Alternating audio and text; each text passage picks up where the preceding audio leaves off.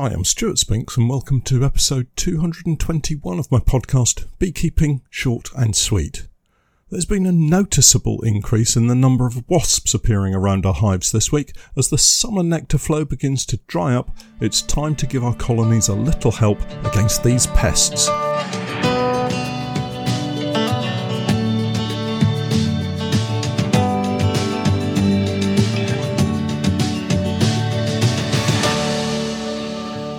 Short and Sweet, a beekeeping podcast for the inquisitive beekeeper with a short attention span.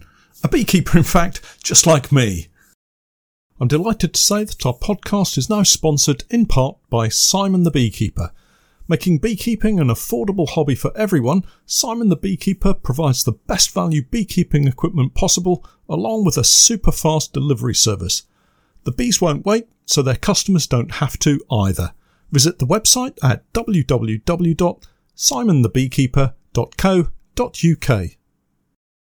Hi everyone, and welcome to a much cooler podcast this week. I hope you're all well and managed to stay as comfortable as possible last week. What a scorcher it was! And I make no apology for kicking off today's podcast with a weather report. Record temperatures last week here in the UK, with the Met Office publishing a provisional temperature of 40.3 degrees Celsius, which was recorded at Coningsby in Lincolnshire on the 19th of July, which, if confirmed, will beat the previous record of 38.7 degrees Celsius set in 2019 by 1.5 degrees. That's almost 105 degrees Fahrenheit. It was a hot one.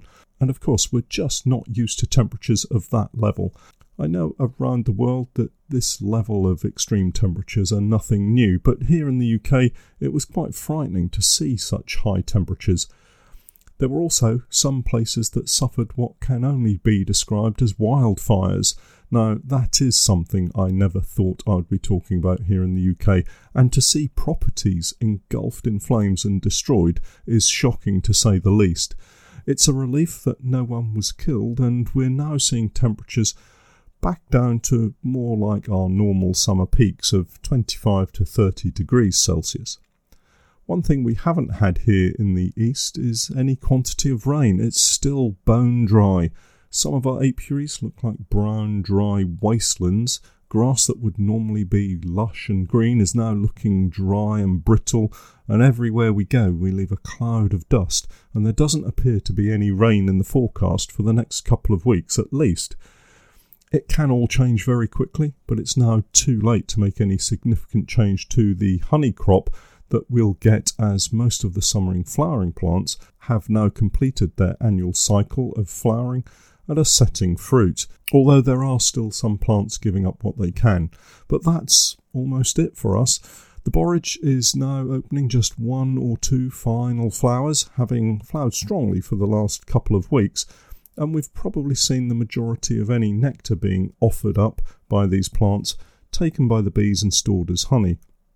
We should know next week how things have been at our various locations, but already I would say we've got a mixed bag within our sites.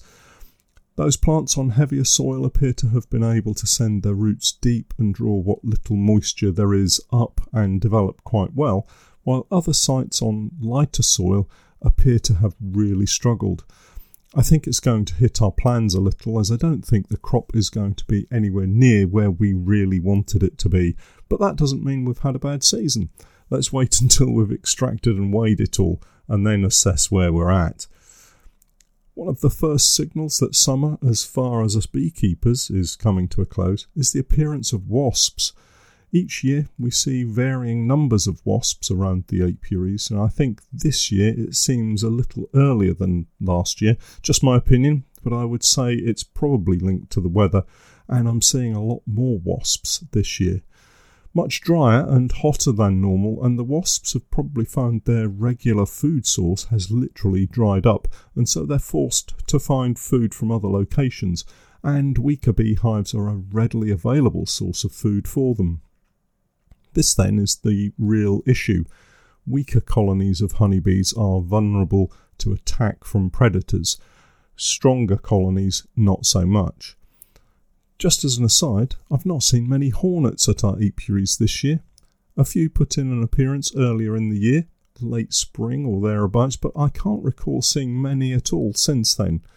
We were at the farm apiary this week checking up on a few smaller colonies because of the threat of the wasp attacks, and it's important to start now with any measures to help smaller or weaker colonies before the wasps really get a hold. It's lucky we made the trip. You'll probably notice a range of different wasps around at different times of the year. In spring, there's the giant fat queen wasps cruising around looking for somewhere to set up their founding nests whereas at this time of the year we're mostly seeing the much smaller worker wasps out on the hunt for food. And it's these smaller wasps we encountered this week and in quite high numbers. As I mentioned, it's usually the smaller colonies the wasps target. It makes perfect sense for them. Why attack the larger, strong honeybee colonies and risk everything when you can target a weaker colony, sneak in at the side of the entrance, grab a meal, and head back out again? It was just such a colony that the wasps had found and had pretty much stripped out at our farm apiary. A drone laying colony that should have been shaken out or united with another colony was instead forgotten and left on its own to manage.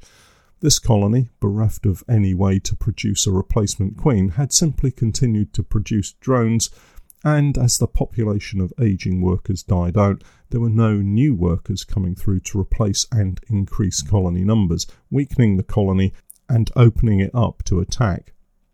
At this point, yours truly, the beekeeper in question, takes full responsibility once more for this lapse. My mind is distracted by the topic of wasp traps, something I regularly made at this time of the year for many seasons, but not something I do or advocate now. They just do too much unnecessary damage to other insect populations. Obviously, there's homemade versions that can be created from fizzy drinks bottles, shop bought versions that cost an arm and a leg, each requiring some kind of concoction to attract the wasps, but this also attracts all the other insects that die in the same trap. If you keep your hives strong and entrances reduced in size, wasps for the most part won't be a problem. Reducing the size of the entrance is where we find ourselves right now. It's about the right time for some of the smaller colonies to get a little extra help and protection from any attacks it might suffer, both from wasps and other honeybee colonies. So we discovered wasps attacking a couple of colonies at two separate apiaries. What do we do next? Well, both colonies turned out to be drone layers as it happens, both beyond saving, and you might think the immediate solution is to block up the entrances and take them away. Not necessarily. Let me explain. Providing you're not dealing with colonies that have died out because of a serious foul brood disease, it might be better to leave them in place with the entrances open. Here's why. Our honeybee colonies are still out foraging nectar and pollen. The season isn't quite finished for us yet, so these colonies being attacked by wasps are currently only attractive generally to wasps. It gives us a window of opportunity to reduce entrances in our other colonies and make it far more difficult for wasps to get in and attack those. Wasps generally are looking for an easy meal, and even though these robbed hives are empty of most food, the wasps will continue to return. If we remove these hives, the wasps will naturally go looking for another easy meal and potentially start attacking another hive. Better then to leave the hive in place until we've done all we can to protect our other colonies.